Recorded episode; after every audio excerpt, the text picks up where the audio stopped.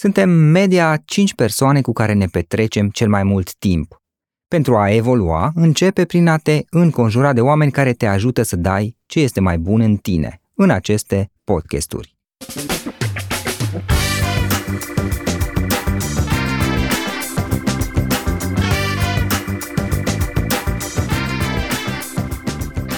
În fiecare săptămână luăm interviuri unor oameni care ne inspiră. Vom vedea de ce ei au avut succes, care au fost momentele care le-au schimbat cariera, dar și de ce au reușit, chiar și atunci când nu aveau practic nicio șansă. Află cum au început ei, unde au greșit, cum au făcut să treacă peste obstacole. Felicitări pentru că ai ales ca astăzi să petreci timp de calitate alături de oameni care inspiră. Cu gazda ta, subsemnatul Florin Roșoga.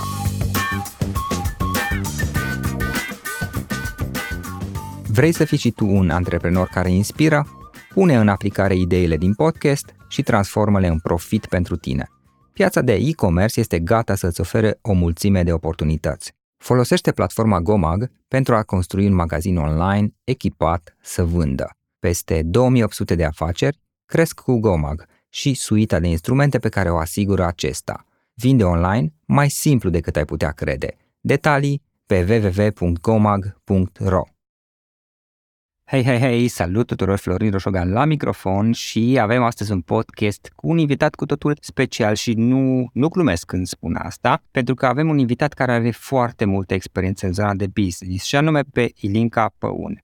Ilinca a absolvit facultatea de arhitectură în 99, din câte mi-amintesc eu, iar din 2000 a început să activeze în cadrul Colliers România și din 2010 până în 2018 de altfel a și condus Colliers România timp de 8 ani. Ulterior s-a retras de pe poziția de CEO al Colliers România și a început să fie foarte activă în cadrul The Entrepreneurship Academy, organizație care ajută antreprenorii să învețe mai mult despre asta și apropo din The Entrepreneurship Academy am avut ocazia de asemenea să stau de vorbă cu Adrian Stanciu, respectiv cu Cosmin Alexandru acum ceva timp în urmă. Ilinca a activat destul de mult timp în cadrul Entrepreneurship Academy, iar în momentul de față este coach acolo și ajută studenții să își dezvolte partea de educație și de mindset, să spunem, partea de antreprenoriat, iar ulterior a format Brava Angels. Brava Angels își dorește să ajute startup-urile să investească în startup-uri, în special în startup-urile care sunt fondate de femei sau de echipe mixte și o să aflăm un pic mai mult pentru că ea are foarte, foarte multă experiență, după cum spuneam, în zona de business și o să aflăm mai mult despre experiența ei imediat. Ilinca, îți mulțumesc că ai acceptat invitația mea și este o reală plăcere să te am alături.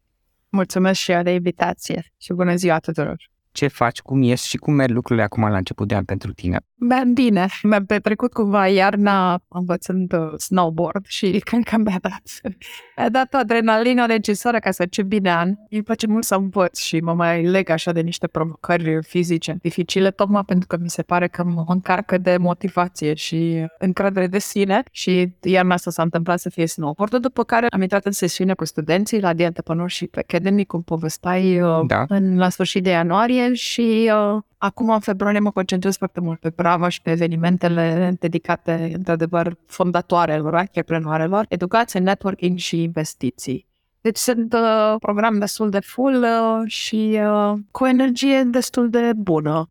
Da, da, cu siguranță. Este și mi se pare interesant ce faceți voi la Brava și o să povestim un pic mai mult despre asta imediat. Înainte de toate, haide să îți propun să începem prin a povesti un pic despre tine și ca lumea să te cunoască mai bine. Care este de fapt, pentru că tu ai multă experiență în zona de business, dar care este povestea ta antreprenorială, să zicem așa, și cum ai început? Antreprenorial înseamnă după Colliers sau poate să include și Colliers? Eu zic să-l includem pentru că e relevant că practic acolo ai început să-ți construiești un anumit set de abilități care este relevant, părerea mea.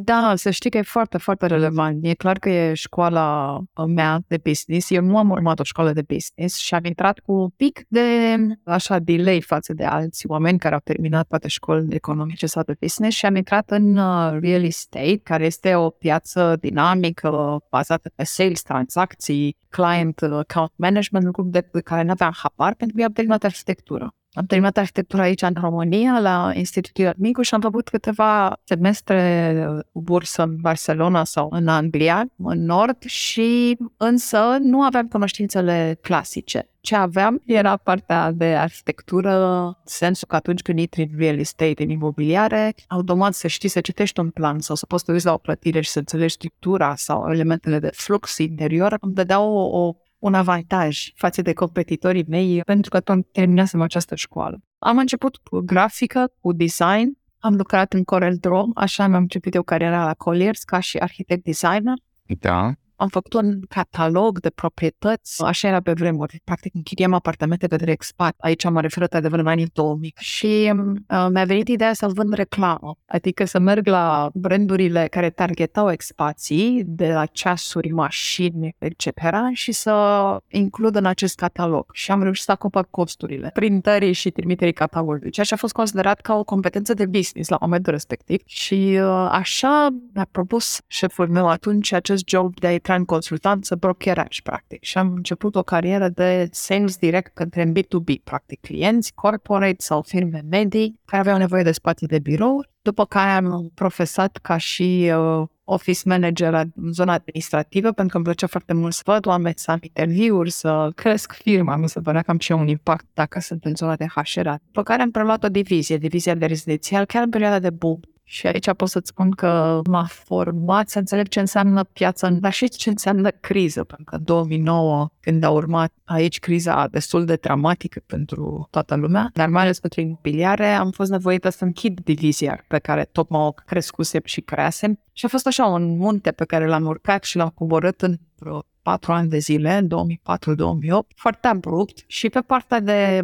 succes dar și pe partea de insucces, adică de criză și de nevoie de a închide și de a da afară oameni, ceea ce, din care am învățat foarte, foarte multe lecții. Iar apoi a urmat perioada în care am lucrat mult în evaluare, am lucrat cu bănci, am creat un produs de evaluare de portofoliu, pentru că ele nu știau ce au în portofoliu și ce valoare mai este, post-criză. Mă refer aici 2008-2010 și apoi, într-adevăr, în 2010 am preluat funcția de CEO pentru 8 ani de zile. Da.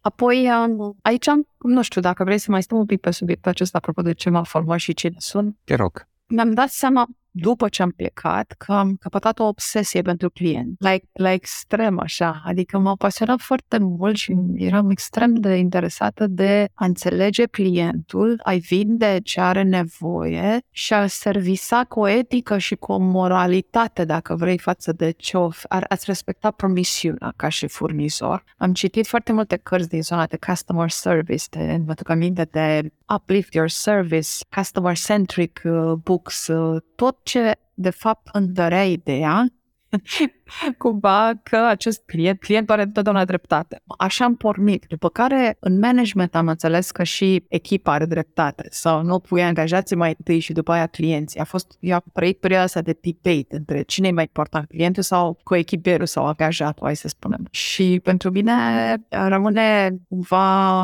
obsesia pentru calitatea serviciilor căpătată din, din Colliers în această perioadă. Și ce am mai învățat este să fac tranzacții sau să fiu parte din tranzacții, lucru care mă ajută și acum în zona de startup investing, venture capital. Tranzacții însemnând să, să poți să negociezi, să poți să te ridici la masă când vezi că deal nu e fezabil, să unești interesele, pentru că până la urmă făceam brokeraj și făceam intermediere ce înseamnă să lucrezi cu niște sute de milioane, adică cu sume foarte mari la, pe masă, practic, ca miză, cât de ușor poate să cadă un deal doar din punct de vedere, dacă vrei, a unei lipse de conexiuni umane sau cât de ușor se poate strica, dacă vrei, o tranzacție doar pentru că energia în cameră sau un conflict mic s-a generat personal, care bate, dacă vrei, cifrele sau return on investment sau toate, toată cazuistica pe care noi știam să o construim era distrusă instant de o interacțiune nefericită. Și asta am învățat, că până la urmă sunt uh, straturile astea importante în a finaliza o tranzacție și că emoțional bate rațional. Da, da, emoțiile contează foarte mult. Da, în, în, în, în tranzacții. Uh, și apoi, pentru am urmat calea educațională pentru că cumva m-a obosit corporația, aș putea să zic. Cred că și eu am obosit-o pe ea. Da, eram curios, asta eram curios. De ce ai plecat de la Colliers? Cred că am, am inventat multe motive în primii ani. Bine, le, le sunt la o parte inventaturile. Da, nu, da, nu, nu inventat, uh, inconștient le inventat, pentru că nu-ți dai seama Da, de fapt de ce ai o decizie. dar ceva a fost acolo în spate, trebuie să fi fost. Sigur, sigur că a fost, dar vreau să zic că aceste explicații au variat în timp, pentru că am încercat să mă cunosc pe mine mai bine și să înțeleg de fapt de ce am plecat. A, am plecat pentru că nu mă mai regăseam într-o construcție corporatistă care nu dădea libertate și punea presiune pe niște acțiuni în care nu mai vedeam sens. E adevărat că aveam foarte multă autonomie. Nu pot să spun că cineva mă obliga să fac lucruri într-un anumit fel, dar totuși, chiar dacă conștiință, mă rog, verbal, mi se dădea această autonomie, mersul lucrurilor într-o corporație este dictat. E dictat de piață, e dictat de competiție, e dictat de centru, de HQ. Iar uh, focusul meu devenise în ultimii ani oricum foarte mult în educație. Trecusem, dacă vrei, de la client și de la obsesia pentru client, foarte mult despre ce vă oamenii, ce trebuie să le ofer, cum facem să ne simțim bine împreună, să facem niște servicii diferite plăcea să mă uit la competiție, uram de fapt pe aceea să zic, ai văzut ce face CPR, ai văzut ce a făcut GML, ai văzut ce mă ango- angoasau, ca să zic așa, mă anxietau, pentru că nu suportam să fiu la fel ca ceilalți. Asta e o chestie tot de mică, de fapt, să, să fac diferit. O, nu știu dacă din repeliune sau din de ego prea mare, nu vreau să mă pierd în mulțime. Da, Și atunci am simțit că am ocazia, din poziția de CEO, să fac lucrurile diferit. Am reușit câteva inițiative, dar valul ăsta, adică presiunea pe niște rezultate care să nu fie puse la risc, era prea mare. Ce înseamnă asta? Înseamnă că dacă vrei să inovezi într-o corporație, înseamnă să oprești un flux de venituri, să pui pauză, să spui, ok, echipa asta nu mai face X lei, ar putea să facă de 10 ori X lei, hai să o oprim, un an de zile pauză, inventăm ceva și după aia dăm drumul în piață, ca un startup, de fapt. Dar asta era riscant, pentru că opreai X lei, da? Era, uh, să ai, să ai uh, de 10 ori mai mult, dar trebuia să treci prin 0 lei mai întâi. Un risc și nu aveai garanția.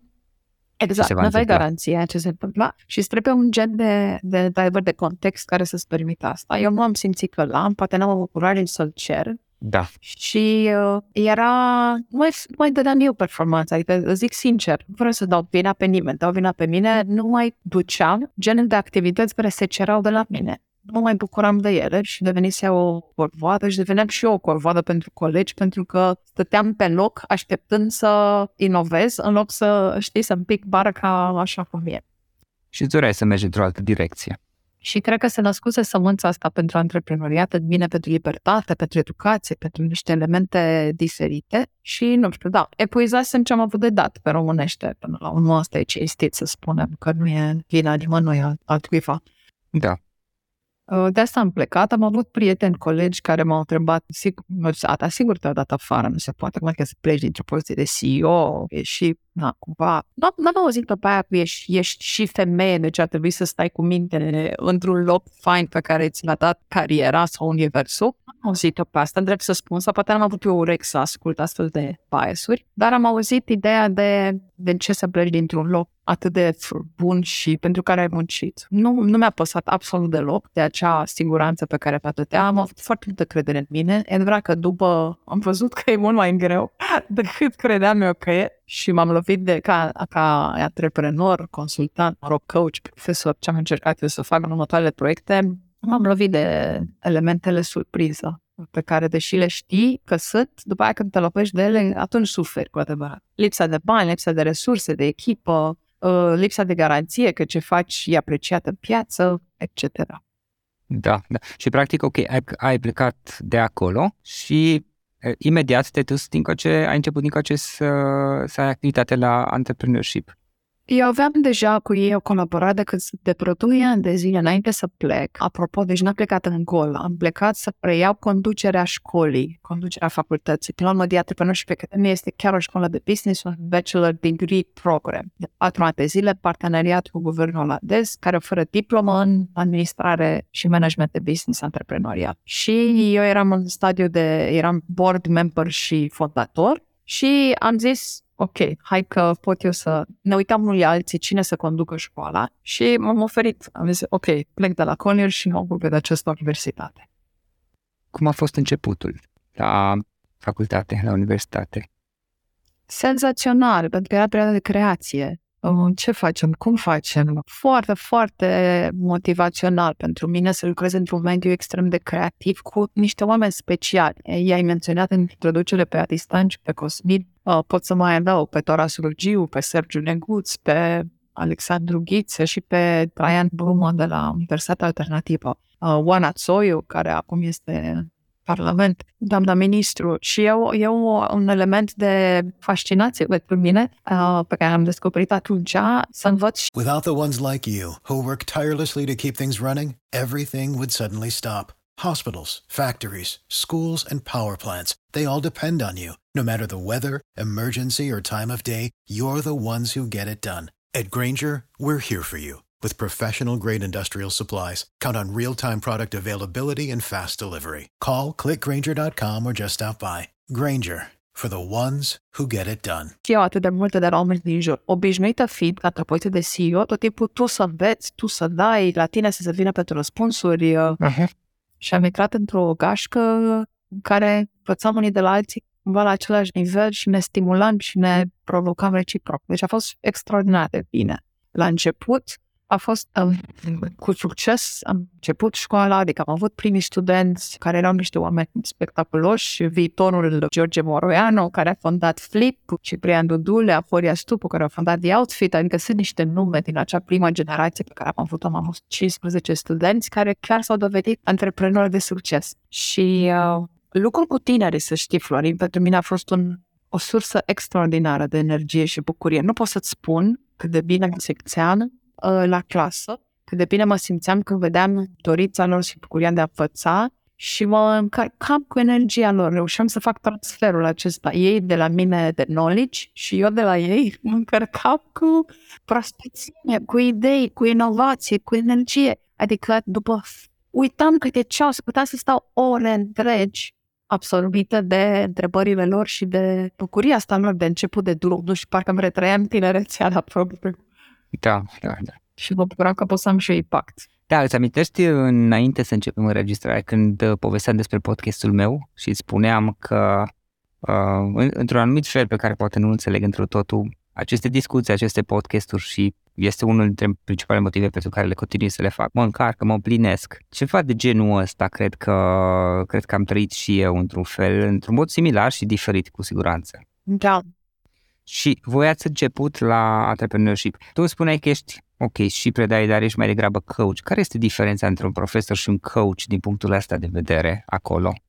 Un profesor, de fapt, noi îl numim expert, vine cu modele uh, pe topicul lui, la care e de marketing, da. sau de legal sau de IT și vine și predă conținut, special metode de lucru, tools cu care studenții pot să lucreze ca să rezolve acel topic vine și cu experiența cazuistică lui, adică vine cu studii de caz, dar predă și conținut. Ce face coachul este să îl ajute pe student să integreze ceea ce învață. Și aici e mai complicat poate decât sună, că nu e doar de, ok, ai învățat X, hai să ne acum îl aplici mâine, ci este de a-l ajuta să-și creeze disciplina de a aplica, să-și creeze un set de obiective sau un, un plan de lucru care să include integrarea a ceea ce a învățat de la profesor, să seteze niște obiective fezabile de business, nici prea mici, nici prea mari, și nu doar de business, cumva pentru viață. Adică noi încercăm să-l ajutăm să-și creeze niște sisteme de, de lucru cu sinele mai întâi. Adică, nu știu, că știi cum e, self-leadership, îl numim noi, să, să poți să lucrezi cu tine și cu blocajele tale și cu nevoile tale, să te cunoști. Și după aia să lucrezi cu ceilalți, pentru că planul de care vorbeam sau obiectivele sau tot ce are studentul de făcut de foarte multe ori este în legătură foarte strânsă cu colegii de echipă sau cu colegii de business care chiar face proiecte. Și atunci noi suntem team coach ca și definiție completă, care e o combinație între coach de individ și coach în dinamica echipei, cum relaționează între ei, fac proiecte împreună, cum comunică, cum își înțeleg rolurile, se conduc unii pe ceilalți, că trebuie să și conduci, dar trebuie să și te lași condus de ceilalți. Și e o practică pe care noi o facilităm. Un coach e un facilitator și un lider de procese. Practic aici, cum spuneai tu, este și o chestie, adică, ok, este, este ceva legat de business, de, de antreprenoriat, dar este și o chestie personală, pentru că aceleași abilități, în esență, sunt, sunt înainte de toate, probabil, la nivel personal, într-o bună măsură. Cu siguranță, da. Uh, foarte multe blocaje pentru antreprenori în general și eu văd acum și din lucruri din comunitatea Brava, țin de aceste setări mentale, de la, nu știu, nu pot, e teamă, nu înțeleg ce are ăla cu mine, uh, ego-ul meu e prea mare și nu mă lasă să crez, uh, de ce se crede el mai deștept? Păi eu, de fapt, vreau să-mi impun ideea mea. Lucruri care la 18 ani e bine să, le, să, le, să te apuci de ele, nu la 40, cum am făcut-o eu, sau nu știu tu, dar pentru noi partea de dezvoltare a devenit foarte târziu și a devenit a venit în durere, adică în suferință în principal. De ce nu mă simt bine în contextul ăsta? De ce nu-i fac pe oameni să mă asculte? Sau cam asta au liderii din corporații în general. Și mai ales încep să-mi se simtă bine pentru că urmează niște proiecte sau niște procese sau lucrează niște oameni care de fapt nu s-au aliniat pe valori sau pe nimic. Să puși acolo și hai să-i dăm drumul și nu iese. E, și atunci noi încercăm să învățăm pe studenți că e, e un motiv pentru care nu iese într-o echipă să atingi obiectivele și dacă se poate lucra. Și hai să vorbim despre valori, despre cum, cum a fost procesul, ce rol ți-ai luat tu, ce crezi că rol a avut celălalt, de ce te-a contrazis, de unde vine rejection-ul ăsta perceput, din subiect sau din relații. Nu facem terapie, ca să nu mă înțelegi greșit, nu ajungem chiar acolo, pentru că nu e domeniul care suntem specialiști, dar scoatem la suprafață obstacolele și ce se întâmplă. Suntem un fel de oglindă. Ok, de ce s-a întâmplat, de ce n-ai ieșit, sau de ce v-ați certat, sau de ce nu v-ați aliniat, sau de ce cineva a promis că face și n-a făcut. E nebun sau există o problemă în procesul pe care voi l-ați implementat. Poate n-a înțeles ce trebuia, poate nu a înțeles deadline, poate nu l-ați întrebat dacă poate cu adevărat, poate nu au resurse, poate, știi? Da. Și asta îți facem noi, scoatem la iveală elemente care după aia mai târziu le vor servi, zice, băi, foarte tare, pentru că noi ne-am lovit de ele direct în piept, ăștia dinosauri. Și n-am știut că se eu. pot rezolva. N-am știut că se pot rezolva și uh, ar fi fost mai bine dacă mai devreme. Da, o chestie interesantă este faptul că în procesul ăsta voi desfaceți în bucăți, cum să zic, disecați sau puneți sub lupă ceea ce s-a întâmplat și încercați să arătați că, ok, acolo sunt niște fapte sau niște elemente care sunt de fapt reale și concrete, adică nu este o nebuloasă sau o chestie mistică da. sau pur și simplu numeri lucrurile prost. Ok, dar de ce numeri? Hai să ne uităm un pic de ce numeri, cum ziceai tu, și analizăm ce s-a întâmplat și cred că este un exercițiu bun și pentru această situație punctual sau pentru acel proiect, acel startup, whatever, dar și pentru viitor, ca și mindset, ca și mod de gândire pe viitor, cred că ne folosește așa ceva. Eu am înțeles de când sunt coach, practic, am început și eu să gândesc foarte mult în a înțelege ce s-a întâmplat, practic. Cumva te uita la proces, nu la rezultat. Pentru că și chiar știu că am citit ceva literatură pe subiectul ăsta, când e un rezultat bun și atunci să, să te uiți la proces, să vezi ce e bine din cauza procesului bine făcut sau ce este gen s-a întâmplat, o șansă, un, știi, un element care a rezultat, dar nu e neapărat o corelare, corelație de fapt directă a acțiunilor tale. A acțiunilor tale și atunci e bine să te uiți să vezi ce factori de predictibilitate poți să introduci deja din proces, văzând cauză-efect, știi? Exact. La legături. Și ce poți repeta pe viitor. Exact. Ce poți să sistematizezi sau să creezi sistemic și să o repeți sau ce trebuie să lași la întâmplare pentru că asta e o chestie de factori necontrolabili. Și atunci când este succes, vreau să zic, e posibil ca procesul să fie greșit, dar să fi fost o surpriză plăcută. Da, ai avut noroc. Și atunci când este un rezultat care nu e bun, nu s-a atins un obiectiv, desigur te uiți la proces să vezi că poate o parte din proces a fost bună, de alta nu și tot așa. Și uh, am început și eu să gândesc așa de când sunt coach. Nu e ceva neapărat care aplicam înainte. Eram mai, hero, mai pe heirup așa și pe facem și vedem și o să iasă bine. Da, așa este, așa este. Uite, asta e interesant pentru că acum mă gândeam la mine însumi și într-adevăr uh, de foarte multe ori când ceva nu merge bine într-un proiect sau în orice, sunt destul de deschis să mă uit, ok, ce, am, am, ce poate nu am făcut eu bine și aș putea să fac mai bine pe viitor.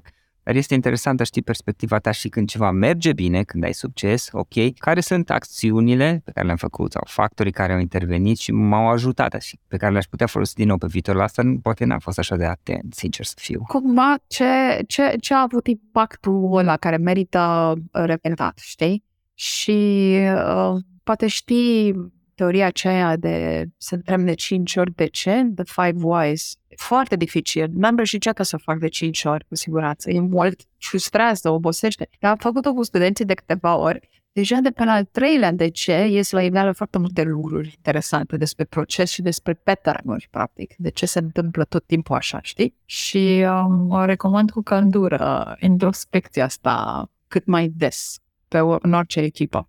Da, și este interesant faptul că cumva reușești să faci diferența între acțiunile pe care tu le-ai făcut și care au impactat, te-au influențat și situațiile în care pur și simplu ai avut un pic de, de noroc, pentru că se poate, sau de ghinion, în sens invers, se poate întâmpla și asta și care nu are neapărat legătură cu acțiunile tale. Da. Uite, povesteai, menționai mai devreme Brava Angels. Cum a început proiectul Brava? Proiectul Bravo a început anul trecut, undeva în primăvară. El a început, dacă mă întreb de ce sau cum. Înainte de tot, de ce? Aș vrea să zic că e o combinație de pasiune și oportunitate și context, bineînțeles. Contextul este că acum, primăvara trecută, lasăm o pauză din rolul execut- executiv sau operațional, pe care, apropo, nu l-am menționat în biografie, de l-am avut la Impact Hub. Proiectul de eu sunt și partener, am intrat în parteneriat, făcând și eu un proiect la rândul meu de co-work, pe care, care am făcut un merge Uh, cu impact, am adus un investitor strategic și am luat și un rol operațional de scurt pentru vreo șase luni. Imediat după ce practic a început pandemia să ajut la gestionarea business-ului într-un moment foarte dificil pentru industria de co-work și uh, din cauza COVID-ului și însă în primăvara anului trecut, deci în 2022, în, de fapt din iarnă, am plecat din acel rol operațional de CEO. Eram uh, liber profesionist, uh, gândindu-mă ce vreau să fac mai departe. Asta e contextul. Începusem deja de vreo 6-7 ani să fac investiții în startup-uri, avându-le și la îndemână prin intermediul de Entrepreneurship Academy și oamenii începând să mă caute tocmai pentru că știau că place și sunt în acest ecosistem și sunt cu experiență și am și ceva bani și atunci sunt un investitor atractiv ca angel invest și sunt și femei și ajut și dau link și resurse într-un fel mai, mai sau mai necondiționat față de un bărbat și am lucrat ca investitor cu două studente de la facultate, erau în ultimul an, Daniela și Raluca, care fondaseră încă din facultate un proiect numit Glow to Go. E o platformă digitală, un marketplace servisat, cu focus la client. Mie mi-a plăcut foarte mult business, le cunoșteam pe ele ca studente și atunci am investit. La început eu ca și angel, first money. Pe care au venit momentul unei runde de pre-seed clasică și ele au venit la mine să mă întrebe cum să facă, cine ar mai investi alături de mine și dacă vreau să mai investesc. Atunci mi-am asumat rolul de coordonator al rundei și am făcut efectiv ca o facilitare de strângere de commitment-uri de la prieteni, în primul rând, sau de la oameni cu care eu mai investise în alte startup-uri și atunci aveam încredere unii în alții și i-au ținut cont de recomandarea mea și am creat un pool de agent pentru Globe to Go. Lucrând cu ele, am văzut niște lucruri. Am văzut uh, niște nevoi care apoi am reușit să le generalizez, întrebând și discutând cu alte femei antreprenori și începând să citesc. Dacă încep să citești, te sperii mai întâi.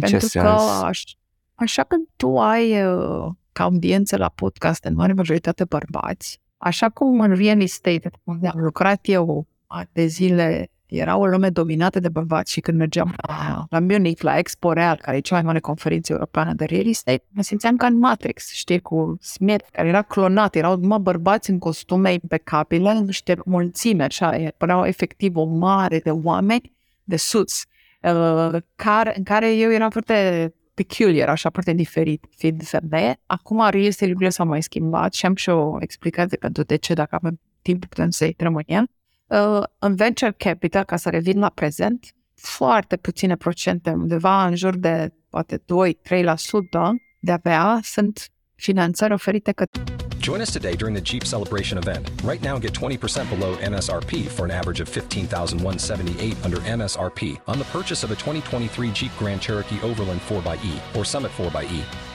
Not compatible with lease offers or with any other consumer incentive offers. 15,178 average based on 20% below average MSRP from all 2023 Grand Cherokee Overland 4xE and Summit 4xE models in dealer stock. Residency restrictions apply. Take retail delivery from dealer stock by 4 1. Jeep is a registered trademark.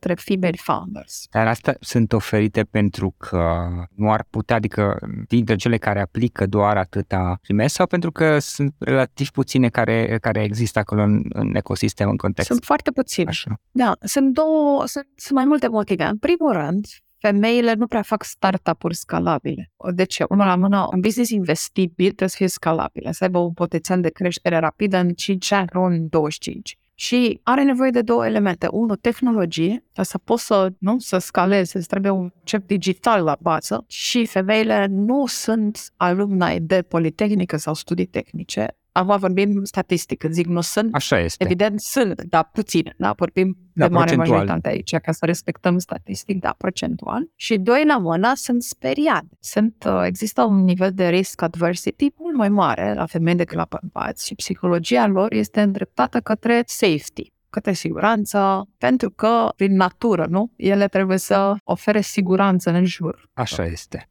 Dacă vorbim de familie și de elementele Mm, dar așa este. pentru care exact. o femeie, da, este menită, da, să asigure stabilitatea căminului. Sau cel puțin așa sunt învățate din copilărie. A, așa e și nevoie să fie, ce vreau să zic. Nu e o chestie nenaturală, e o chestie foarte naturală. Cum ar fi ca o mamă să-și lase copiii deoparte foarte mult timp ca să facă... Nu, nu, sunt niște lucruri care sunt naturale așa, pentru că sunt menite să fie așa, pentru uh, supraviețuirea speciei, că Da, corect. De asta suntem aici. Apoi, în secundar, evident, cum spui tu, ele sunt și pregătite să facă acest lucru, adică să stea la cum zic eu, la primire, nu? Adică să stai într-o zonă safe, într-o zonă unde îți sunt apreciate, ți apreciată valoarea, da? E- Am exemplu ăsta, în sala de dans, știi? Stai cu minte pe scaun și aștept să fii invitată la dans. Exact.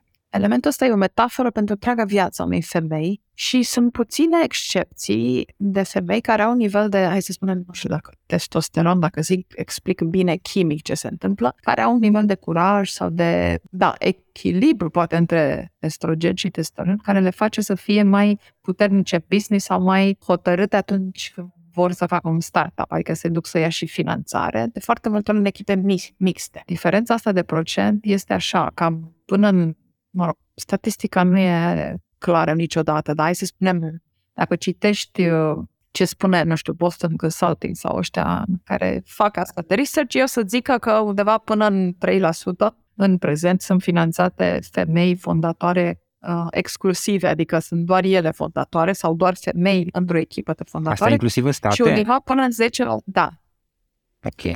Uh, și undeva până în 10%, poate 15% pe Europa, dar Europa, atenție, stă mai bine decât state, sunt uh, echipe mixte, în care femeia are un rol de fondator de tip 20%, 30%, e echipa de lideri a startup. Atunci procentul e un pic mai mare, repete, 10-15%. Și am, uh, spuneam de tehnologie că nu sunt atât de bune pentru că nu au background, pur și simplu, și spuneam de anxietate. Și mai al treilea motiv, există și o zonă de bias-uri. Asta e chestia pe care multe femei se, răsvră- se cum se cheamă, nu le convin, să spunem așa, da? Dacă e să facem advocacy, nu poți să faci advocacy pentru potriva anxietății, că anxietatea e că e acolo și, cum spuneam, e bine să fie. Dar uh, multe asociații vor să facă advocacy împotriva acestor biasuri pe care le au bărbații când fac business și anume că ei fac business cu bărbații. Bărbații cu bărbații și li se recomandă după aia ulterior alți bărbați, cum ar veni. Da? Când cineva întreabă Florin pe cine mai vrei la podcast, probabil că primești recomandări de Ionel, la da. bărbați, alți bărbați. Da, Pe exact. Ionel.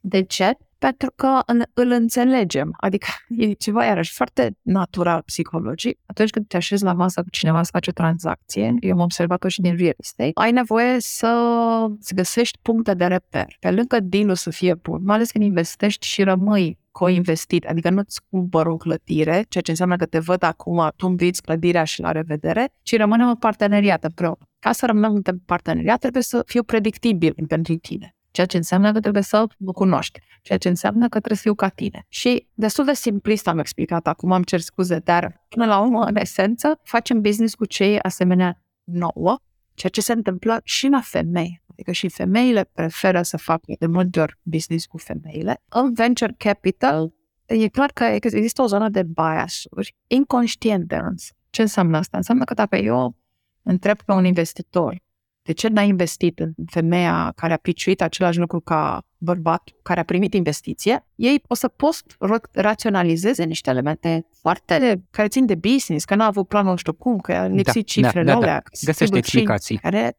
sunt doar o post-raționalizare. Și, mă rog, studiile psihologice sau research-ul arată că tipologia de întrebări diferă. Eu am fost destul de impresionată, să spunem așa, când am citit un research paper despre că diferă întrebările pe care un investitor le pune unei femei versus unui bărbat care le piciuiesc cam aceeași idee, cam același plan, similari. Pentru că tot inconștient, bărbatul care intervievează sau ascultă un pitch de la o femeie, pentru că pornește de la încredere jos, pentru că nu înțelege cum ar fi. E ceva imprevizibil, e ca un animal diferit care e în fața ta. Și se pun întrebări de tipul provocator, cum ar veni. Adică, dar nu te sperie competiția? Dar nu crezi că o să-ți fie greu să angajezi 100 de oameni? Dar ce o să faci dacă vine criza? Adică pun rău înainte ca să văd, pentru că mi-e teamă că femeia nu e destul de ambițioasă, puternică, sigură pe ea și e anxioasă, ceea ce e corect, da?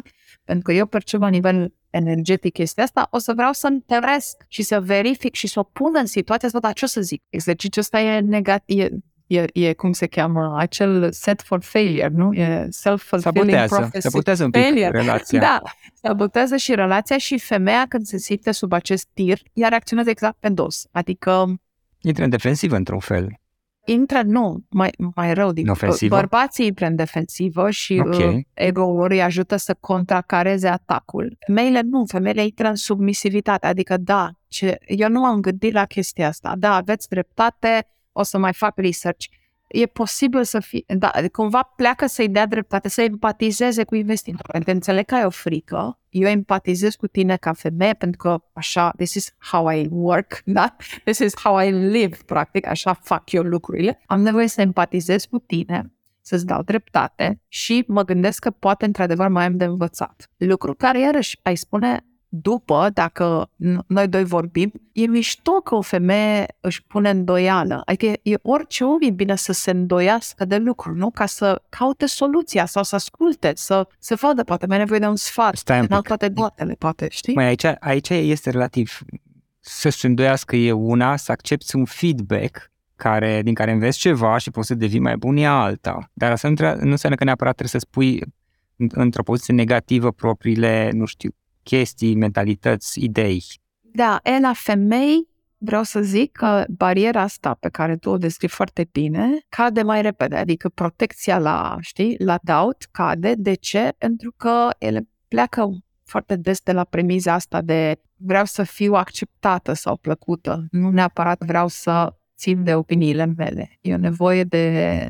Oare e vorba de relații aici, într-un De fel? relație, știi? Pentru da, că da, ziceai da, tu da. o chestie și mă gândeam în secunda aia, știi, cum ziceai, ok, la, re- la real estate, știi, vinzi, cumperi ceva și vei, vei, vei fi coproprietar cu cineva la acea clădire de birouri. Din secunda aia, amândoi știu că va trebui să existe o, o relaționare, adică nu e că nu o să ne vedem niciodată și nu o să mai auzim unul de altul din moment ce vom Exact. fi coproprietari. Totul să avem de a face unul cu altul. Și atunci, pe undeva ce spuneai tu mai devreme, știi, o femeie poate ar fi mai deschisă să colaboreze cu o altă femeie pentru că poate simte că este mai ușor să construiască relația. Da, și în Și în momentul... sens invers, poate și la bărbați. Uh, Și în momentul în care un bărbat pune întrebări mai din zona asta de negativ, aș putea să zic, adică arată niște obstacole reale în business, femeii e frică că acel bărbat iese din relație cumva în momentul respectiv. Adică are, pune relația Da, în da, fața... dar cedând în continuu nu este că neapărat construiești relația. Nu înseamnă că trebuie să pui, să zici neapărat că eu am dreptate, dar cedând ea cedând, ok, sau intrând într-o poziție submisivă, cum spuneai tu,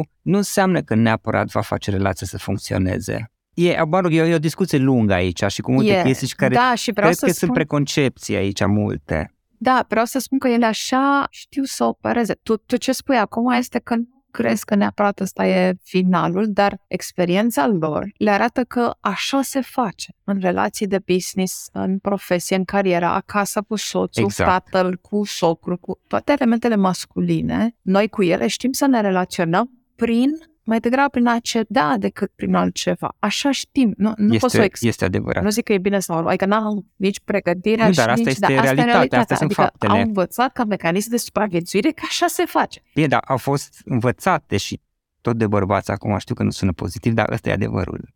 Au fost învățate de mici să gândească în felul ăsta de societate care, este, care a fost controlată tot de bărbați, în, în esență îi favorizează. Știu că eu sunt bărbat și spun același lucru, dar pe undeva mi se pare că așa s-a întâmplat. Eu cred foarte mult că lucrurile se întâmplă pentru că e nevoie de ele să se întâmple așa într-un moment. De zic. Da, deci e adevărat. trecut sau în secolul trecut sau acum, niște zeci de ani sau după război, toate elementele astea au avansat special, deci ele au fost bune. Acum, ce le-aș dori eu și ce încerc să fac la Brava este nu să schimb biasurile bărbaților, pentru că ele o să se schimbe într-un ritm natural dacă au nevoie să fie schimbate, dacă ei văd valoare în asta. Eu ce-mi doresc acum, mai ales că sunt inconștiente, da? adică nu e că știi, eu îți spun ție ceva și tu zici, stai un pic, că trebuie să mă prind eu singur, which is fine. Până atunci, eu aș vrea să lucrez la anxietatea femeilor vis-a-vis de pitch sau de a scala un business, pentru că are o componentă de Da.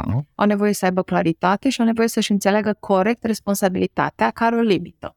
Chiar astăzi vorbeam cu o antreprenoare și îmi spunea, păi nu știu dacă vreau să scalez și să iau investiție, că atunci trebuie să angajez oameni și eu le promit că startup-ul ăsta va merge și dacă nu merge, ce mă fac? Un bărbat când intră, adică face un startup și angajează niște oameni, mai ales băieți, le zice, pă băieți, dacă nu merge, Nu merge, asta da? este. Știm în ce ne băgăm, uite aici care e planul, avem 500 de mii de euro de la investitori, avem un an de zile runaway, da? Dacă într-un an de zile facem un produs vantabil și vine bine, dacă nu facem, ok, am mâncat banii investitorilor, ei știu în ce se bagă. Adică ei privesc lucrurile foarte mult mai tranzacțional. Relația se poate întrerupe oricând. Vreau să dramatizăm. În schimb, la femeie, chestia asta, responsabilitatea trebuie să fie pe termen lung. Și relația e mai importantă, e mai poate. importantă și sunt foarte de acord cu tine că, de fapt, ea uneori chiar strică, adică relația pe termen scurt strică relația pe termen lung, în sensul că, știi, tolerăm ceva care după aia, de fapt, aduce la finalul proiectului și ni se întoarce. Și mi-aș dori însă ca, printr-un, prin procesele pe care le facem la Brava, claritatea față de responsabilitate, știi? Înțelegerea că startup-ul ăsta nu e copilul de care nu se vor despărți niciodată, ci este un proiect, știi? Un produs care dacă are nevoie lumea de el și îl facem bine, e ok, dacă nu, o luăm de la capăt. Și cealaltă componentă care ține de tehnologie pe care am menționat-o, să aibă resurse mai multe, să aibă background, să aibă o platformă de, știi, de IT specialist, de CTO, de freelancer, la care ele se poată apela ca să-și construiască, de fapt, soluția de business prin tehnologie. Și asta cred că, bravo, poate să aibă impact. În partea cealaltă de hai să ne supărăm pe bărbați, că sunt cum sunt. Eu sunt prea bătrână ca să mai fac chestia asta și înțeleg foarte bine de unde vine și că e nevoie ca... E, e, e fascinat, știi, că eu le zic femeilor, știi, uneori vorbesc așa ca o bătrână de aia cinică și, și le zic, mă, vă bateți capul cu ce gândesc ei, pentru că ei nu-și bat capul cu asta, adică voi le arătați o problemă care nu e pe agenda lor. Ei, nu că nu e pe lângă ei, e, de, e la 10 km de preocupările lor. Faptul că Și nici nu interesează măcar. interesează, ei au oricum probleme proprii, săraci, eu sunt, știi, săraci bărbați. Ei trebuie să găsească adevăr, da, ei au misiuni complexe, au angoasele lor, ei nu știu de ce impact au, au nevoie să, să ceisuiască cu oamenii, să urmărească adevărul și să-și facă ei un loc în lumea. Cum e o cafea perfectă cu Philips Latte Go? E diferită pentru fiecare, dar mereu ușor de preparat și de fiecare dată din boabe proaspăt râșnite. Cu spumă catifelată de lapte sau fără și datorită celui mai ușor de curățat sistem de spumare a laptelui, ai mai mult timp pentru tine. Philips Latte Go, cel mai ușor mod de a savura momentele care contează. Innovation and You, Philips. Uite o chestie aici care spuneai tu mai devreme un pic și mi s-a părut interesantă și cred că într-adevăr este important este și faptul că um, îi ajutați pe, să zic, fondatori, femei, bărbați, să zic, în cazul acesta mai degrabă femei, să-și gestioneze anxietatea și, și un pic și deschiderea spre risc, cred că iarăși este un aspect. Pentru că atâta vreme cât nu, să zic, și asta nu e neapărat în, în startup-uri numai, ci și în viața personală sau în profesie, în carieră, în, în majoritatea situațiilor și aici vorbesc din experiență pentru că este chiar un aspect care m-a preocupat pe mine acum câțiva ani și am lucrat intens să găsesc soluții. Atâta vreme cât nu îți gestionezi anxietatea și emoțiile, să zic, conexe pe partea asta, îți asumi un anumit risc să te sabotezi singur, știi, să nu, să nu îndrăznești sau pur și simplu să te sabotezi în acțiuni, fără să-ți dai seama. Da, poate că să-ți dau dreptate. Știi ce e interesant este că parcursul meu nu a fost un parcurs anxios. De fel, așa. Adică am avut un fel de încredere asta de sine, tot ca mecanism de protecție pe în față de ce am perceput eu ca amenințare când eram mică, dar cumva exagerat. Adică am intrat în lumea asta a business-ului foarte hotărâtă să înving și mult dintr-o energie masculină. Adică e ca și cum am zis, ok, dacă ăsta e joc, îmi joc și eu așa ca voi, știi, mă lupt, mă bat, eu eram, dacă vrei, cot la cot, adică mă luptam, bărbații îmi plăcea joc băieților, da? Mă suiam de la, mă sui în copac și se joc foarte multe sporturi, am jucat basket, fotbal, handbal, volei, role, ski, surfing, sailing, am sărit cu parașuta, deci dacă mă întreb, am făcut o grămadă de lucruri care nu sunt deloc feminine. Sunt foarte masculine. Am fost pe Kilimanjaro, Patagonia, niște elemente în căutare de asta de adrenalină într-un fel sau nevoia mea de a nu accepta sau de a fugi într-un fel de anxietate. Adică era un concurs de între mine și ea care câștigă. Și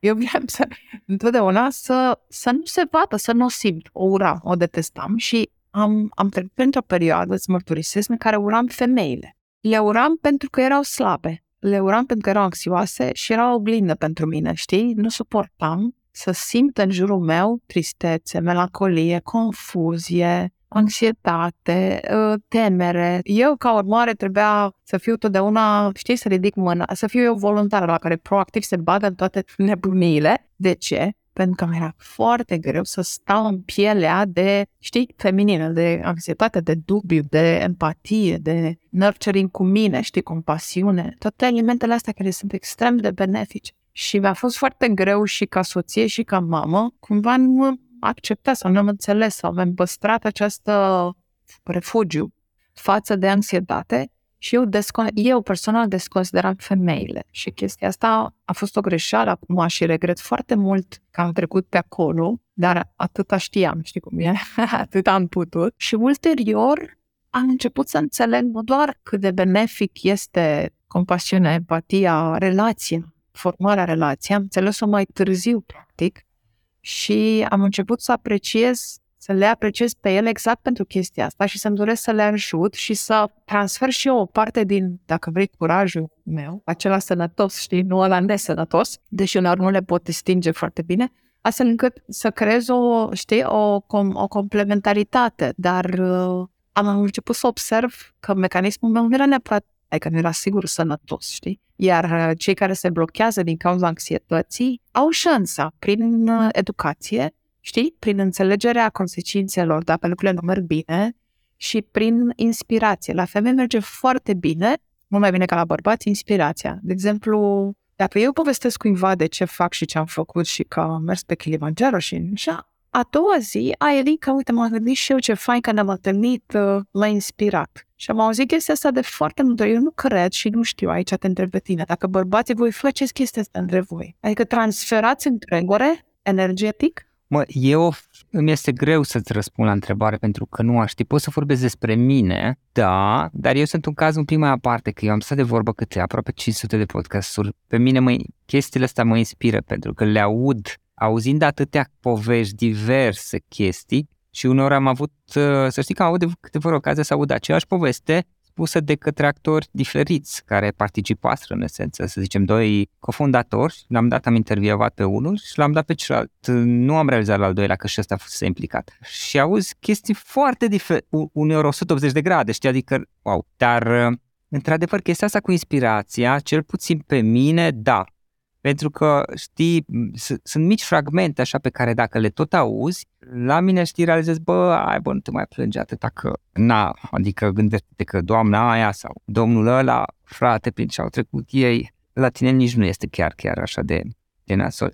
Iar asta cu ansietatea, sincer să fiu la mine, ideea este că eu n-am realizat cu am. Auzeam la alții, mai ales la femei, că sunt mai anxioase. Ce, mă, ce pot să fii, ce așa, frate, anxios? Și doar la un dat pe parcurs am realizat că stai un pic, că am și eu chestiile astea și că mă sabotez singur, că nu am curaj în anumite situații, că am ratat atâtea oportunități care de fapt lumea vroia să lucreze cu mine, chiar pusese repetavă și eu am sabotat, fără să-mi dau seama, într-un mod elegant, bineînțeles, toată povestea respectivă. Dar uh, la mine, ca să rezolv partea asta cu anxietatea, a fost mai degrabă undeva, am trecut printr-un proces și am folosit niște tooluri luate din afară, din UK. A trebuit să accept, știi, să, adică să nu mai lupt împotriva ei în esență. câtă vreme am luptat mi-a fost mai greu. După aceea, treptat a început să se dizolve, cred, și, bineînțeles, mai am în continuare situații. Well, este o provocare, știi, și asta cred că probabil, po- poate într-o măsură mai mare, nu știu să zic acum, sau cel puțin asta este percepția mea, poate am dreptate sau poate greșesc. La femei cred că este o provocare mai mare parte asta și poate și este și o chestie, să zic, culturală în societate, a noastră sau la modul general din perspectiva asta, pentru că se, se sabotează să nu au curajul să încerce anumite situații în care de fapt ar putea avea șanse foarte mari să obțină niște mici reușite sau mari, mai mari, care le-ar construi, cum ziceai și tu, încrederea în sine.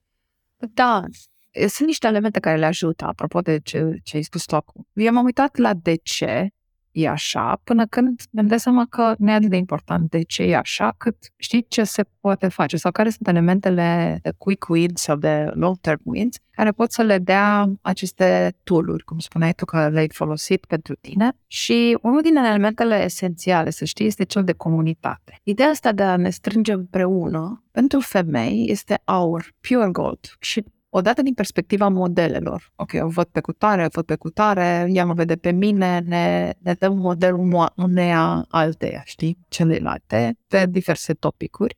Asta e un aspect. Din perspectiva educației, iarăși, pentru că în aceste comunități în general sau ce facem noi la Prava, sigur are acest, această verticală importantă, să facem workshop. Pentru că în România mai ales, nu știu dacă știi, dar dacă te uiți la nivel universitar, sunt chiar mai multe femei decât bărbați. Ceea ce înseamnă că până, până la educație stăm foarte bine. Cu educația stăm foarte bine. Femeile învață de rup pe românești. De ce? Și nu, nu din cauza că vor să se facă antreprenori și să aibă curaj, nu. Din cauza că este, vor fi, o să zic ceva drăguț acum, o să, o să se mărite mai bine. adică da, adică e posibil asta, are, are sens, sens din da? perspectiva exact, speciei. Exact, O să fie leoaica care arată mai bine și vorbește mai deștept la petrecere și câștigă potul. Și are șanse să găsească pe cineva, mă rog, o poziție mai bună. Poate evolutiv, evolutiv are sens, are sens. istoric așa. Plus, mai e o chestie care cred că societatea noastră particulară ține de comunism. Dacă facem comparația un pic uh, cu cealaltă culturi și cu perioada acestui secol, secolul trecut de fapt, în care părinții mamele noastre, ale, ale a mea și a ta, să zicem, da? Au fost, uh, n-au, n-au stat acasă să, au fost, mai ales în zona urbană, au muncit în fabrică. Adică elementul acesta de femeie care muncește s-a născut nu în generația noastră, a mea, ci uh, cu una înainte cel puțin. Și uh, mama mea spunea de mic, practic, trebuie să iei note foarte, foarte bune la școală, să știi limbi străine ca să, și să fii educată, ca să ajungi departe, ca să te măriți bine, ca să poți pleci în străinătate. Ca... Deci era clar că e un tichet, m-ar veni pentru o viață mai bună. Și comuni- în comunitate poți să, adică tururile astea de, de educație sunt foarte importante pentru diminuarea anxietății, pentru că dau proces, dau claritate. Ok, deci fac pasul ăsta, ce obțin? Poți să obțin așa sau așa. Fa- poți să faci scenarii dacă ai informații și diminuează anxietatea. Iar trei, comunitatea văd că dă această idee de togetherness. Nici nu știu cum să-l definesc în românește, dar uh, pentru că suntem mai multe uh, și ne întâlnim și suntem chestia asta împreună, e ca și cum se face un fel de resursă comună, așa, Vă susțineți reciproc. Eu susține, da, e un fel de, ah, nice, ce drăguț, știi, cum femeile, a, ce bine arăți, ce, cum, a, ce bine stă porul, ce, știi? Noi le dăm complimente una alteia și e o validare pe care ne-am dat seama că puteți să ne o luăm așa una de la alta și comunitatea creează curaj. Plus că te ajută, știi, și asta pentru toată lumea este momentele în care ai o poasă proastă, ceea ce inevitabil se va întâmpla, sau când poate ai, ai anumite dificultăți legate de faptul că nu, nu ți este foarte clar ce, ce să faci, faptul că ești într-o anumită comunitate care are niște elemente comune, să zic, sau are o direcție comună într-o formă sau alta, pe undeva și te inspiră, cum ziceai tu mai devreme, și te poate ajuta cumva să, mai ales la primii da. pași, la și primele mai o chestie, etape. Florin, normalizează discriminarea. Ce sens? Nu înțeleg. În spectrul acesta feminin există un capăt care a fost victima discriminării. Adică chiar s-a simțit real că, nu știu, un job pe care l-au vrut sau într-un grup în care era băieții ori făceau mișto, ori, știu, desconsiderau sau nu a primit salariul care merit la fel, știi, toate aceste elemente de gender discrimination, chiar le-au trăit, știi? Ceea ce despre mine nu aș putea să spun. Eu nu am cum să înțeleg acest end of the spectrum, știi? Eu îl înțeleg foarte bine pe celălalt pe care l-am descris, da? Să vrei să fii bărbat când ești femeie e nasol până la urmă, adică nu se te bine nici chestia aia, sigur. Din alte, dacă vrei, active, dar de aceeași, știi, tot rău este. Și zona cealaltă de victima discriminării există cumva uh, feeling-ul că nimeni nu că, că ești victimă, da? Până la urmă ești victimă, la, adică definiția victimă, ai trăit o traumă sau așa, ești victimă. E, în comunitate se creează această apartenență sau normalizează discriminarea. Adică, bă, stai un pic, că eu sunt de mai fraieră dintre femei care au fost discriminate, ci că există un bias inconștient pe care l-au trăit și femei super mișto. Și înseamnă că și eu sunt femeie de fapt mișto. Nu e cam eu o problemă, ci dacă și tipul asta din fața mea care stau de vorbă care uite ce smart și ce educație bună și ce job mișto are, s-a întâlnit în mediul ei, în corporația ei sau în firma ei, nu contează unde, cu discriminarea, înseamnă că it's happening și că nu e vina mea. Și există o teorie foarte interesantă în zona abuzului sexual, știi, la femei, care se percep uh, vinovate pentru că s-a întâmplat. Și o chestie extrem de toxică pentru mentalul oricărei femei să trăiască cu așa ceva, și dacă e să fac o paralelă îndepărtată, tendința femeilor este de a, de a se simți vinovate, știi? Că eu am atras, că eu nu sunt not good enough. Am și provocat, că... și asta mai apare, mai, mai auzi, chiar da, crede da, că da, ea da, ar fi Și de, tot din da. cauza acestei submisivități și importanța relației, știi? Că, Da, că ele au responsabilitatea să țină relația și atunci tot ce iese din spectrul ăsta e vina lor. Da, este, da, este într-adevăr, mai degrabă ele sunt și pe undeva așa noi ca și societate ne-am, să zic, ne-am programat din, din copilărie și atunci avem o serie de biasuri, idei preconcepute, Da, credințe în schimb, preconcepute. În business să știi că ești mare, mare, mare fan al, uh, al competențelor și chiar al uh, anxietății dus în business actual și aici vreau să uh, spun că din perspectiva unui investitor care s-a uitat la aceste oportunități da, și a lucrat cu femeile uh, și citind iarăși research pe aceste subiecte, am văzut că uh, există un element foarte pozitiv în lumea de astăzi de business. În primul rând pentru că această empatie de care ele dau dovadă ajută foarte mult în construcția unui startup, pentru că un startup trebuie să co-creeze cu clientul. Unul, unul dintre motivele pentru care foarte multe startup-uri, uh, indiferent de cine sunt fondate, da, evident, dacă sunt mulți bărbați fondatori, evident că statistica o să zică startup-uri fondate de bărbați. De fapt, e o corelație greșită acolo, însă foarte multe startup-uri dau keys și se chip pentru că, de fapt, nu e o problemă reală ceea ce ele vor să rezolve. E doar un produs care s-a născut din pasiunea sau, știi, obsesia sau pasiunea, hai să spunem, a fondatorului, care nu are, de care nu e nevoie în societate. Asta e numărul unu motiv pentru Și le vrea să demonstreze că ideea e bună. el vrea să demonstreze că ideea e bună, exact. Și împinge un produs de care nimeni nu are nevoie. Sau foarte puțin. E, femeia nu face asta.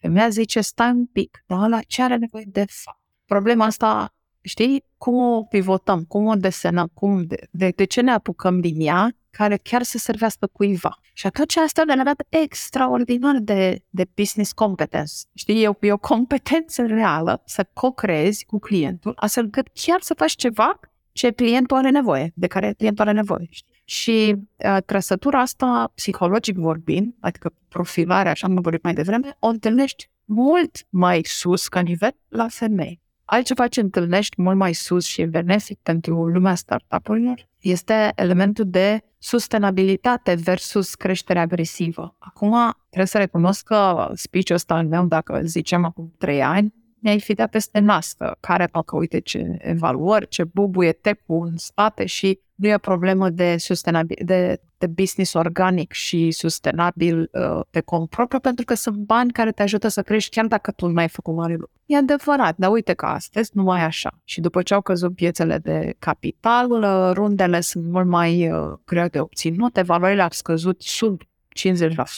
Ceea ce înseamnă că un business astăzi, un startup, trebuie să știe să stea pe cont propriu, adică să facă bani din ce are, cum ar veni, sau din ce face, știi? Din, dintr-un produs pe care să, care să poată să-i dea un cash pe termen mediu și să nu depindă non-stop de, știi, de valori inflamate sau de aport de capital uh, înainte rezultatele. Chestia asta e mult mai dificil sau hai să zicem invers, îi vine mult mai natural unei femei. Pentru că da, ea vrea ceva organic, așezat, validat, face pariuri, da, dacă e să mă uit cât de femei intră în casinouri puține, nu face pariuri ne, știi, neargumentate sau pe promisiuni în aer. Și asta e o chestie care acum patru ani de zile poate ziceai că n-au nicio șansă dacă nu fac asta. Acum, investitorii vor asta. Încep să zică, păi da, vreau să văd că ai un plan care se poate susține singur în caz în care runda următoare nu mai poți să iei bani. Și uh, asta intră la zona foarte pozitivă de oportunitate pentru mine ca investitor să investesc în femei, da? pentru că am garanția că nu vine nevoie de toată chestie. Al treilea lucru pe care l-am observat la ele ține tot de ține de cultura pe care o creează în echipă. Pentru că într-un startup e dinamică, e muncă multă, e stres, este oboseală, e, știi? Sunt schimbări foarte multe și poate să fie extrem de solicitat și femeie știe să aibă turnover mai mic la angajați, știe să vorbească cu ei, are one-on-one-uri, știi? Cred că știe mai bine să menține relațiile, relațiile funcționale și să zic, nu știu cum, sănătoase și într-o nu doar să le țină mare. ele, să le faciliteze între ei. La asta mă refer. Deci atunci când trăiesc sistemic o cultură, Așa. vorbești despre valori, Așa, vorbești despre da, în comunicare, echipă. despre care e obiectiv. Hai să ne aliniem. Știi, cuvântul ăsta, hai să ne aliniem, e foarte frecvent la femei. mai puțin la bărbați, pentru că ele personal au nevoie să știe că toată lumea e bine, știi? Toată lumea e pe aceeași pagină, toată lumea știe ce are de făcut și nu se ceartă nimeni. Normal că sunt și elemente negative când eviți conflictul, dar pen- pentru un startup, ideea asta, nivelul de cultură pe care le știu să-l creeze, cred că le face să obțină tocmai această unitate, știi, în echipă, care face ca startup-ul să meargă mai lean înainte.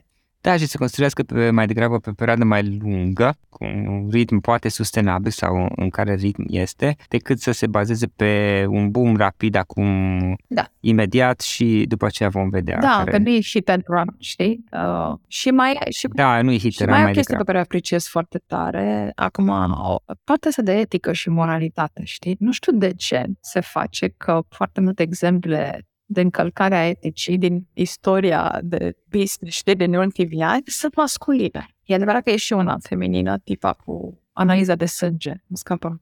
Ei, Așa, așa, Thanos, știi. nu scapă știi numele la ce Th- mă refer. Thanos. Dar în Așa, afară de da. ea, care e singurul caz Da, pe știu, care știu. știu, în rest sunt bărbați. Ceea ce mi-arată că, datorită ego-ului, știi, e posibil să nu mai vezi limita asta dintre... Își asumă riscuri prea mari și nu și le verifică, și nu sunt probabil. transparenți, știi? La un moment dat Posibil. ajung ca interesul lor și imaginea lor, statutul care vine din ego, din nevoia de a, de a servisa, cum a venit ego foarte mare, încalcă etica. Adică trece bariera, știi? Ceea ce la femei Așa este. Și sunt dispus să riște relații în același timp, poate la femei într-o măsură mai mică asta, adică să facă rău relațiilor. Uite, ca să încheiem și discuția asta, la voi la Brava, la Brava Angels, cum merg lucrurile? Ok, Da. ați început, ați început anul trecut. Acum e- nu este o perioadă foarte lungă, sincer să fiu, dar cum merg lucrurile pe parte de... sau ce vre... cum, cum crezi tu că vor merge pe viitor dacă nu aveți încă multe rezultate? Noi am finanțat două startup-uri anul trecut, uh, fond- fondate de femei, pe Globe2Go și pe Charger,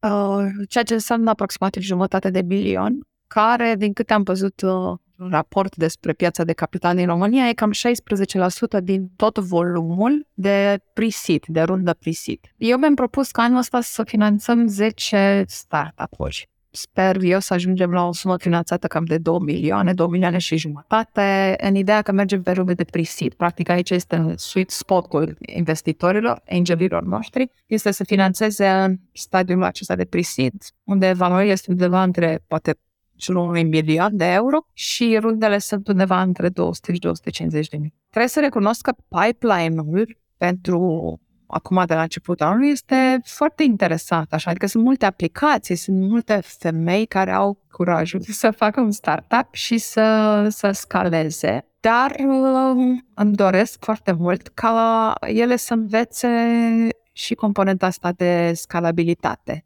Adică nu doar să fac un business bun și corect și de care lumea are nevoie, știi? Și să poată să crească. Și aici, cum spuneam, intervine componenta asta și digitală, dar și de curaj, de asumare de res- responsabilitate, să crești echipe mari și să ai mulți bani uh, de gestionat. Mă întreb cum văd lucrurile din perspectiva pieței de capital, bănuiesc. Din discuțiile mele cu investitorii angeli, lucrurile stau așa. Sume mai mici pe fiecare startup, A, asta înseamnă risc mai distribuit, adică în loc să finanțez 5 cu câte 50 de mii, zice investitorul, o să finanțez, știi, cu câte 10 mii, 25, ca să am cumva... Nu, scuze-mă, și, și scade și suma totală. Deci scade, scade suma totală, că în loc de 250 o să investesc doar 100 și o împarte și la mai multe startup-uri pentru ca să diversifice portofoliul și să distribuie risc. Asta este un trend pe care l-am văzut. Al doilea trend este vreau evaluări mai mici. Cu alte cuvinte, măcar dacă mi iau un risc, să am potențialul mai mare de return și să intru mai ieftin, de fapt. Asta al doilea trend. Iar al treilea trend, vreau chiar rachete. rachete înseamnă marketplace-uri de astea simple în care, știi, întâlnim cererea cu oferta pe un website și uh, dăm, nu știu, avocați uh, la SMI-uri sau notari sau template-uri de documente sau, știi, astea sunt lucruri care sunt percepute prea simple cum ar veni, adică prea puțin inovative. Preferă să aibă o componentă de deep tech, de AI, de machine learning, de, știi, sau ceva foarte inovativ din zona de cyber security sau de health tech, da, health tech nu telemedicină, că s-a fumat telemedicina, ci să fie elemente mai mult de atât, știi, în care digitalizează mai mult din procesul de prevenție sau de educație. Acum, de exemplu, vorbesc cu o antreprenori foarte faină care are un algoritm de generare de diete personalizate care țin cont de bolile metabolice. E da, asta sună inovativ, știi? Sau am vorbit uh, chiar ieri cu o antreprenoare care e parteneră de business care face check de identitate pentru accesare de produse de pe website, în e-commerce și fără să păstreze datele, adică e un uh, ID identification private, fără risc de vânzare de date ulterioare. Adică lucruri care sunt cu adevărat inovative, care necesită programare, necesită niște research and development sau mai ușor, mai greu de copiat, mai, știi, mai greu de replicat, de fapt, de competiție. Asta e al treilea trend pe care îl văd. La nivel de VC, dacă întreb pe uh, VC-urile din România, nu o să-ți spun adevărul. Ce înseamnă asta? Înseamnă că ei cam păstrează banii pe, pentru portofoliul lor propriu. Și e normal să fie așa. Adică ce au investit anii trecuți, mai ales pentru că acele, acele startup-uri nu prea pot ridica acum bani la evaluări mult mai mari, da, datorită ajustării pieței de capital totale, atunci salvarea stă tot în visiu care are deja acțiune acolo, știi? Care nu vrea să să se dilueze raportat la o evaluare ajustată de context extern, război, cădere piață de capital, criză cripto, etc. Și atunci ei ce fac este să păstreze banii pentru portofoliul propriu. Se uită însă la toate startup-urile, vor să vadă tot ce mișcă, dar nu sunt foarte dispuși să investească în startup-uri noi, decât, repet, dacă au o componentă de inovație care înrupe. Și ce am mai observat, cea mai, uh, ce, ce, nu știu dacă știi, de anul trecut a fost o discuție amplă despre, wow, vin 400 de milioane în business în România, în startup-uri. De la IAF, PNR și toate programele care vor să susțină relansarea economică post-criză. E, de-abia aplică acum, de-abia se validează cererile de fonduri. O să intre probabil în vigoare la an, cel de vreme. Ceea ce înseamnă că anul ăsta e restrictiv un pic ca bani ori trebuie să ai super inovație, ori dacă nu ai super inovație, faci bootstrapping. Și Brava încearcă să, adică încearcă, are deja uh, programat uh, tool educative și workshop-uri și experți care să le ajute pe femeile antreprenoare să nu aibă nevoie de banii anul ăsta. Adică să facem cash management, dacă vrei, sau, știi, bootstrapping, într-un mod astfel încât să treacă greu. Da, tocmai asta este. Să treacă peste perioada asta mai dificilă. Da să, nu, să nu moară să acum. treacă peste perioadă. Sau să, să găsească tot felul de sisteme, poate sunt granturi uh, externe date de nerambursabile, vreau să zic, pentru care nu trebuie să dai equity. Asta mai e o soluție. O altă soluție este să faci niște safe-uri, Simple Agreement for Equity. Asta a venit de la Y Combinator din America și este un contract care nu vinzi equity, doar împrumuți niște bani, practic, care se convertesc în acțiuni ulterior după ce trece criza și vedem noi care este evaluarea corectă a business E un... Uh... Tu cât crezi că va dura așa criza? Nu știu să-ți răspund. Nu vreau să dau aici un verdict. Vom vedea. Vom vedea. Uh, vom Oricum ve- va trece la un moment dat. Ca toate crizele, da. E ca toate crizele. Acum, când va trece, asta este altă poveste. Rămâne de văzut, într-adevăr. Da, cred în uh, puterea asta de self-regulation, cum ar veni, a pieței și mi se pare sănătos să intre în criză din când în când. Nu-mi place deloc războiul și mi se pare că e un element Da, sunt de acord. total disruptiv pe toate părțile și cumva deloc, adică nici măcar nu face un, uh, un uh, self-regulating sănătos, știi? Da, corect. Dar uh, E, e altă E, poveste da. și nu, nu suntem obișnuiți noi cu așa ceva în zona da, noastră. nu intrăm formula, în știi, felul de ăsta. calcul al, uh, al uh, inflației. De obicei, macroeconomiștii nu pun războiul, dar acum ar trebui să-l pun. Așa este. Vom vedea și cu asta. Ilinca, îți mulțumesc frumos pentru discuția asta. Te-am ținut un pic mai mult. Chiar a fost super interesantă. Una dintre cele mai interesante discuții pe care le-am avut, sincer, și chiar a, a fost interesantă și, și să spun, pentru mine cel puțin, am simțit-o ca și o discuție și provocatoare pentru că am abordat subiecte, în special cel al rolului femeilor în uh, ecosistemul de startup-uri, care sunt, uh, mi se pare, discuții mai provocatoare, dar care, pe de altă parte, cred eu că sunt și importante pentru viitor, părerea mea. Deci, îți mulțumesc frumos pentru toată discuția asta, o reală plăcere să, să stăm de Mulțumesc și vorbă. eu, Happy Florid, toate cele bune și spor și mult succes tuturor în business, tuturor ascultătorilor tăi.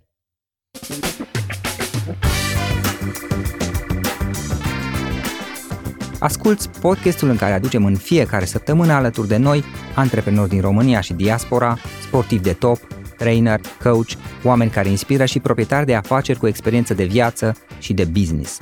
Află cum au început ei, unde au greșit, ce au învățat pe drum și de unde își găsesc inspirația. Îți mulțumesc pentru că asculți acest podcast și te felicit pentru că ai ales ca astăzi să petreci timp de calitate cu oameni care inspiră, alături de gazda ta, subsemnatul Florin Roșoga.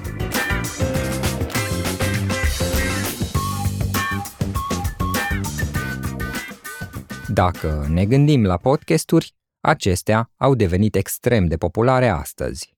O știu până la urmă din propria experiență. De-a lungul ultimilor 8 ani am publicat sute de podcasturi, iar în ultimii 5 ani am făcut asta cu ajutorul Zencaster.